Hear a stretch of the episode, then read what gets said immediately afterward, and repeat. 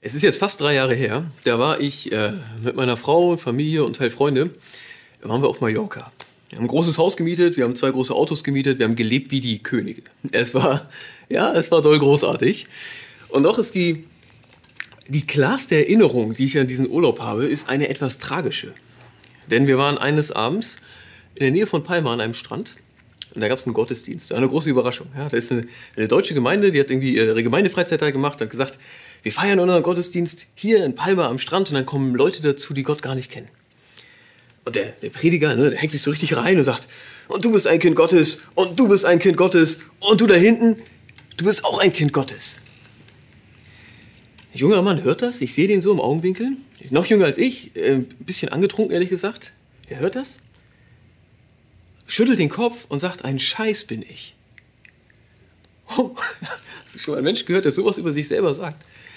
Mich hat das getroffen und ein, ein anderer Mann, nur ein bisschen älter aus der Gemeinde, der hört das, ne? schüttelt den Kopf und sagt, nein Mann, das stimmt nicht. Das fand, ich, das fand ich so rührend, so rührend, wie er ihm das sagt, wie er getroffen wurde. Ähm, die Wahrheit wäre ja gewesen, wenn dieser junge Mann hört, du bist ein Kind Gottes und merkt, da stimmt was nicht, dann hätte er, hätte er sich nicht beleidigen sollen. Er hätte sagen sollen, ja, wenn ich dann Kind Gottes bin, dann bin ich ein verlorenes Kind Gottes. Ich muss nach Hause kommen. Ich erzähle diese Geschichte, weil es eine Geschichte in der Bibel gibt, über die ich heute mit dir reden will, wo diese Person vorkommt. Da kommt dieser junge Mann vor, der den Kopf schüttelt und das von sich selber sagt. Und da kommt sogar noch eine Person vor. Und das ist einer aus der Gemeinde. Das ist einer von denen, die da mega fleißig am Strand alles aufgebaut haben und so. Die kommen beide davor. Ähm, es ist eine Geschichte, die Jesus erzählt, um uns zu zeigen, wie Gott ist. Er spricht von Gott, er spricht von den Kindern Gottes, er spricht davon, wie diese Kinder Gottes verloren gehen können. Und wenn du diese Geschichte heute das erste Mal hörst, dann bitte ich dich, ey, saug die richtig auf. Weil es ist ein mega wichtiger Text. Ja? Wenn ich nur fünf Texte aus der Bibel aussuchen dürfte, würde ich sagen, der gehört auf jeden Fall dazu. Jesus erklärt, wie Gott ist. Nicht, kann man gar nicht wichtig genug nehmen. Und auch wenn du den Text das hundertste Mal hörst, dann gilt genau das Gleiche. Diese Geschichte ist was Besonderes. Jesus selbst malt uns Gott vor Augen. Wir lesen gemeinsam Basisbibel, Lukas Evangelium, Kapitel 15. Jesus erzählte weiter. Ein Mann hatte zwei Söhne. Der Jüngere sagte zum Vater, Vater, gib mir meinen Anteil am Erbe. Und da teilte der Vater seinen Besitz unter den Söhnen auf. Ein paar Tage später machte der jüngere Sohn seinen Anteil zu Geld und dann zog er in ein fernes Land. Was passiert hier? Es ist eine Geschichte, ne? es geht nicht darum, dass das wirklich passiert, sondern Jesus erzählt, damit wir was lernen. So, und in dieser Szene ist es so, das ist alter Orient, da ist irgendwie ein Hof. Eine Familie hat Landbesitz, hat Viehbesitz, hat auch Diener, gibt zwei Söhne und der Jüngere sagt, Vater, ich hätte jetzt gern schon mal mein Erbe. Und der Vater sagt nicht, sag mal, bist du bescheuert? Ja, ich lebe doch noch. So, sondern der Vater teilt jetzt wirklich den Besitz. Die Hälfte des Besitzes, Land, Vieh, Diener, alles kriegt der Jüngere. Was tut der Jüngere? Er verkauft das und geht in ein fernes Land, heißt es. Dort führte er ein verschwenderisches Leben und verschleuderte sein ganzes Vermögen. Ja, herzlichen Glückwunsch. Als er alles ausgegeben hatte, brach in dem Land eine große Hungersnot aus und auch er begann zu hungern. Da bat er einen der Einwohner des Landes um Hilfe. Und der schickte ihn aufs Feld zum Schweinehüten. Er wollte seinen Hunger mit dem Schweinefutter stillen, das die Schweine fraßen aber er bekam nichts davon. Und da ging der Sohn in sich und dachte, wie viele Arbeiter hat mein Vater? Und sie alle haben mehr als genug Brot. Aber ich komme hier vor Hunger um. Ich will zu meinem Vater gehen und zu ihm sagen, Vater, ich bin vor Gott und vor dir schuldig geworden. Ich bin es nicht mehr wert, dein Sohn genannt zu werden. Nimm mich als Arbeiter in deinen Dienst. Und so machte er sich auf den Weg zu seinem Vater. Also, er verprasst alles, es ist alles weg, er hat gar nichts mehr und jetzt, wo er nicht mehr weiter weiß, geht er zurück zum Vater. Ob er wirklich doll bereut oder ob das jetzt seine Strategie ist, wissen wir gar nicht. Er kehrt um. Jetzt wird spannend, jetzt kommt der Vater. Sein Vater sah ihn schon von weitem kommen und hatte Mitleid mit ihm. Er lief seinem Sohn entgegen, er fiel ihm um den Hals und er küsste ihn. Und das ist jetzt krass. Also, wir sind im alten Orient in der Geschichte. Er, ein Patriarch, der läuft nicht. Aber dieser tut es. Er tut es und er, er, umarmt seinen Sohn, der ist total unrein, ja, weil er mit den Schweinen da unterwegs war. Der wird dreckig, er wird unrein, der macht sich lächerlich. Das ist diesem Vater alles egal. Sein Sohn kommt nach Hause Und es scheint keine Rolle zu spielen, was er verbrochen hat. Der Vater freut sich so und er umarmt ihn. Aber sein Sohn sagte zu ihm, Vater, ich bin vor Gott und vor dir schuldig geworden. Ich bin es nicht mehr wert, dein Sohn genannt zu werden. Um es mit den Worten von diesem jungen Mann aus Mallorca, ne, oder an dem Strand von Mallorca zu sagen. Vater, ein Scheiß bin ich, nicht dein Sohn. Das ist genau diese Verletzung, dieses Minderwertigkeitsgefühl. Doch der Vater, der hört gar nicht auf, ja? Doch der Vater befahl seinen Dienern, holt schnell das schönste Gewand aus dem Haus und zieht es ihm an, steckt ihm einen Ringer an den Finger und bringt ihm Sandalen an seine Füße. Der Vater segnet seinen Sohn. Und zwar massiv, ja, Sandalen, ganz toll. Aber das steht ja alles für was. Ein neues Gewand. Er deckt seine Sünde zu. Ein neues, reines Gewand, das ist ein neues, neues Leben. Er gibt ihm diesen Siegelring. Ähm, also nicht so ein, das ist ein Ehering. Er gibt ihm einen Siegelring. Das heißt, er setzt ihn sofort wieder ein als vollwertigen Sohn. Damit, damit kann er unterschreiben und die andere Hälfte des, des, des Hofes auch noch verkaufen. Als wäre nichts gewesen. Der Vater gibt ihm alles zurück. Geht weiter. Dann holt das gemästete Kalb her und schlachtet es. Wir wollen essen und feiern. Denn mein Sohn hier war tot und ist wieder lebendig. Er war verloren und ist wiedergefunden. Und sie begannen zu feiern. Hier gibt Jesus einen guten Schuss Ernsthaftigkeit nochmal rein. Er, er, sagt ja nicht, dieser mein Sohn hatte irgendwie Bock anders zu leben. Ja, jetzt, ich bin so froh, dass er wieder da ist. Sondern er sagt es maximal ernst. Dieser mein Sohn war tot und jetzt ist er wieder lebendig. Er war verloren, er ist wiedergefunden. Der Sohn durfte gehen, hat alle Freiheit zu tun, was er will. Aber richtig ist es nicht. In der Distanz zu legen zum Gott, dem Vater, ist nicht cool. Es ist abgeschnitten sein vom Leben, sagt Jesus hier. Jetzt kommt der zweite Sohn, der ältere. Der ältere Sohn, der war noch auf dem Feld. Als er zurückkam und sich dem Haus näherte, hörte er Musik und Tanz. Er rief einen der Diener zu sich und fragte, was ist denn da los? Und er antwortete, dein Bruder, ist zurückgekommen. Dein Vater hat das gemästete Kalb schlachten lassen, weil er ihn gesund wieder hat. Da wurde der ältere Sohn zornig. Er wollte nicht ins Haus gehen. Also Jesus sagt, der Vater hat zwei Söhne. Und durch den zweiten will er uns auch was sagen. 100 Prozent, sonst hätte er den einfach weggelassen. Der kann das nicht ertragen. Der kann diese Großzügigkeit Gottes nicht ertragen. Das ist zu viel für ihn. Wir lesen nochmal weiter. Doch sein Vater doch sein Vater kam zu ihm heraus und redete ihm gut zu. Aber er, also der ältere Sohn, sagte zu seinem Vater, so viele Jahre arbeite ich jetzt schon für dich. Nie war ich dir ungehorsam. Aber du, aber mir hast du nie einen Ziegenbock geschenkt, damit ich mit meinen Freunden feiern konnte. Aber der da, dein Sohn, hat dein Vermögen mit Huren vergeudet. Jetzt kommt er nach Hause und du lässt gleich das gemästete Kalb für ihn schlachten. Stell dir mal bitte diesen älteren Sohn vor. Der ist ganz fleißig. Der arbeitet jeden Tag auf dem Hof. Der tut, was er kann zum Wohle seines Vaters. Und er denkt, es muss so sein. Niemals hast du mir überhaupt einen, einen, Ziegenbock gegeben, damit ich Spaß hätte mit meinen Freunden. Er denkt, er darf gar nicht anders leben. Er darf auch gar keinen Spaß haben. Er ist einfach nur da, um zu arbeiten und fleißig zu sein. Und in seinem Herzen hat er sich weit entfernt von dem Vater. Weil er denkt, der Vater wäre irgendwie hart. Er würde ihn nicht lieben. Da ist groß, er ist innerlich ganz, äußerlich ist er ganz dicht dran, innerlich ist da ganz viel Distanz. Und er hat sich auch hier mit der Hure, also er hat sich innerlich auf einen Weg gemacht, er würde am liebsten mal zu einer Hure gehen. Das wäre eine ganz schlechte Idee. Aber ich bin mir relativ sicher, dass es so gemeint ist, denn die beiden Söhne haben noch nicht miteinander gesprochen. Also er weiß gar nicht, wie der Jüngere das Vermögen verprasst hat. Aber er, der Ältere, wenn er ausbrechen würde, dann würde er zu einer Hure gehen. Ich, ich glaube, das ist seine Fantasie irgendwie. Ich bin mir sicher, dass das nicht gut wäre für ihn, aber man merkt, wie es in seinem Herzen aussieht er ist ganz dicht dran am Vater, aber innerlich ist er ganz weit weg. Und denkt irgendwie, Gott wäre hart. Und das ist alles, er ist innerlich verloren. Da sagte der Vater zu ihm, mein lieber Junge, du bist immer bei mir. Und alles, was mir gehört, das gehört dir. Aber jetzt mussten wir doch feiern und uns freuen, denn dein Bruder hier war tot und er ist wieder lebendig. Er war verloren und er ist wiedergefunden. Der Vater herzt auch diesen Älteren. Er sagt, mein lieber Junge, alles, was mir gehört, gehört dir. Du bist ein reicher Kerl.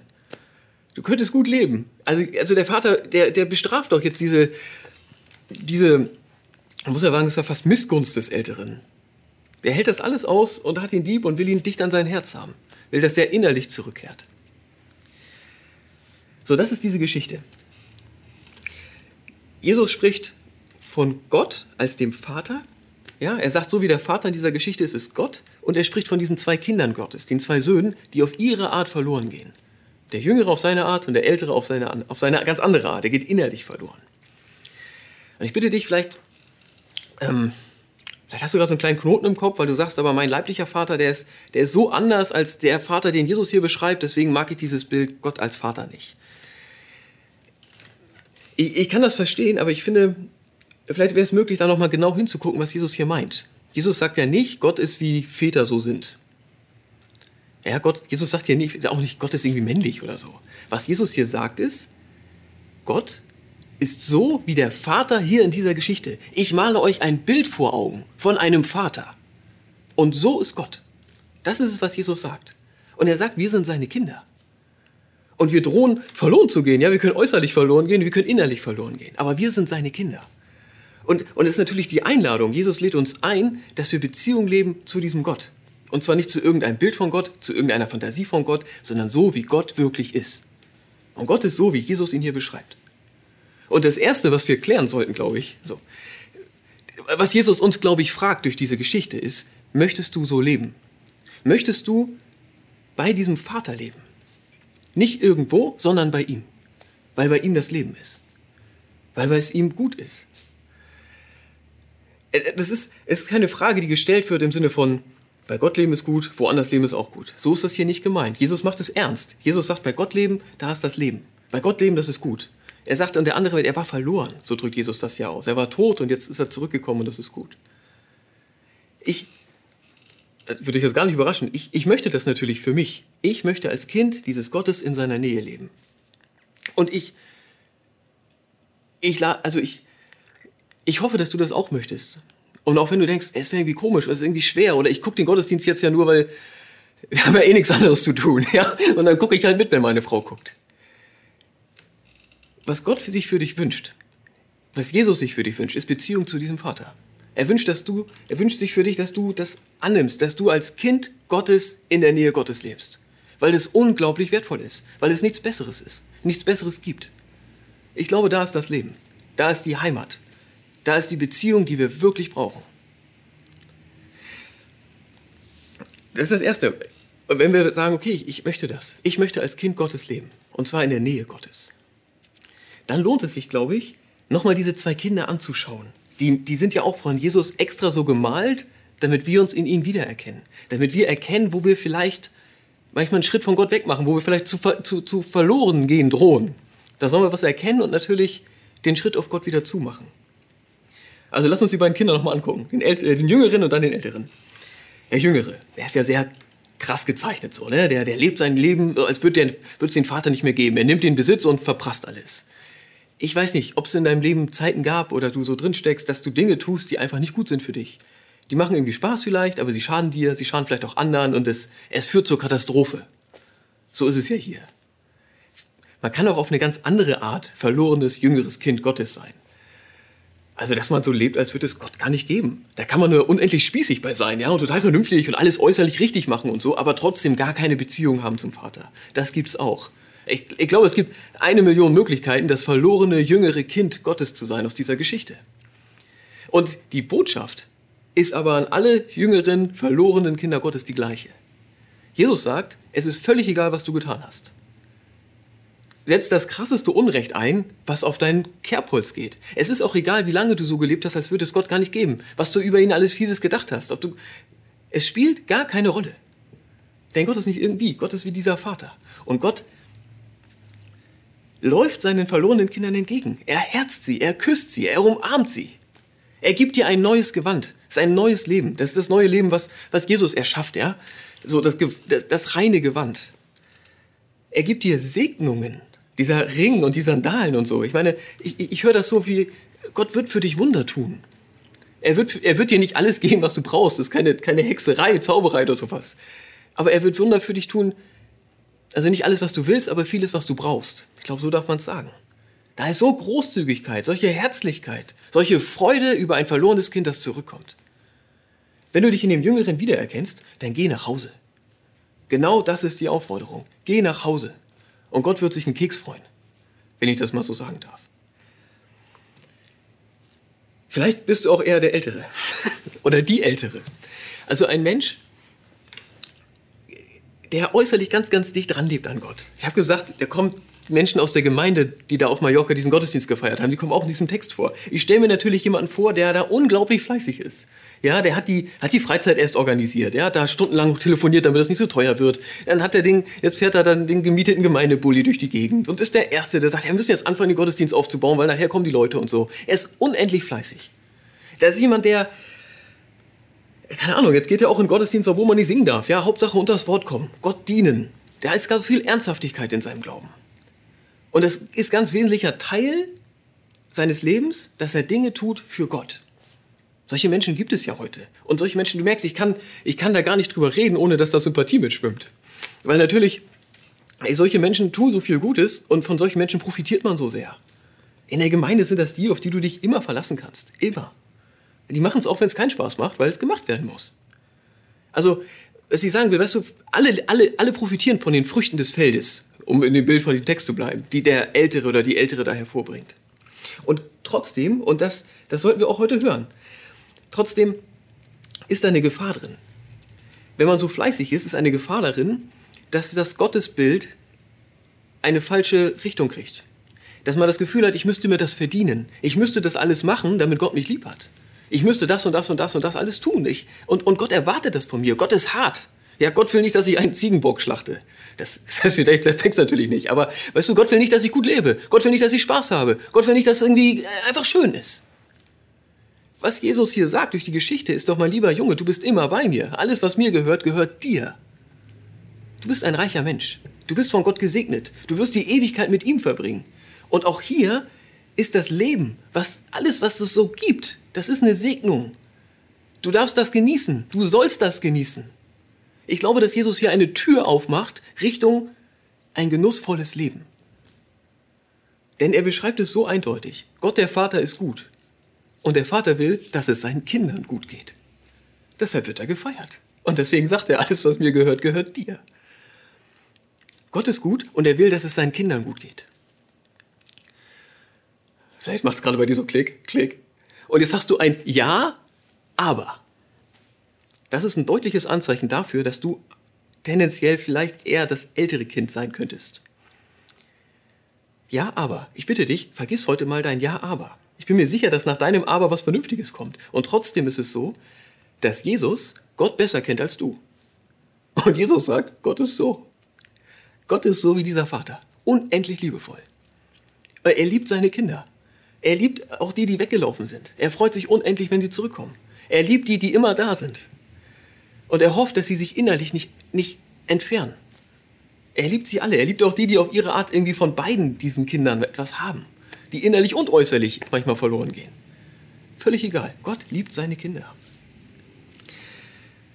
Ich, merkst du, ich, ich, mag, ich mag diesen Text sehr, sehr gern. Ich mag ihn sehr, sehr gern. Ich, ich finde es so heilsam, immer wieder einzutauchen in diese Geschichte. Weil sie uns ganz, ganz klar vor Augen malt, Gott ist nicht irgendwer und Gott ist auch nicht irgendwie, sondern Gott ist wie dieser Vater. Und, und, und du und ich, wir sind auch nicht irgendwer, sondern wir, wir sind die Kinder dieses Vaters. Amen.